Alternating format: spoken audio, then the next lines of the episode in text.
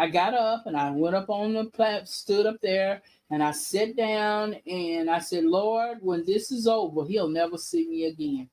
Uh, the church dismissed, and I never went back because he would make accusations about, oh, you look good, you need to come over, uh, you need to hang out with me more often and not care what people say. And Oh, who no, told no. you? To, oh my God! He said, who told you to wear that dress? He was so disrespectful on every level. I said, oh my God, I'm out of here because I I don't fear man as much I, as much as I fear God. I fear God because I knew then. I said, God, he in here playing, he playing church, and I'm Mhm. getting away from him. When I left, I left, girl, I left flying.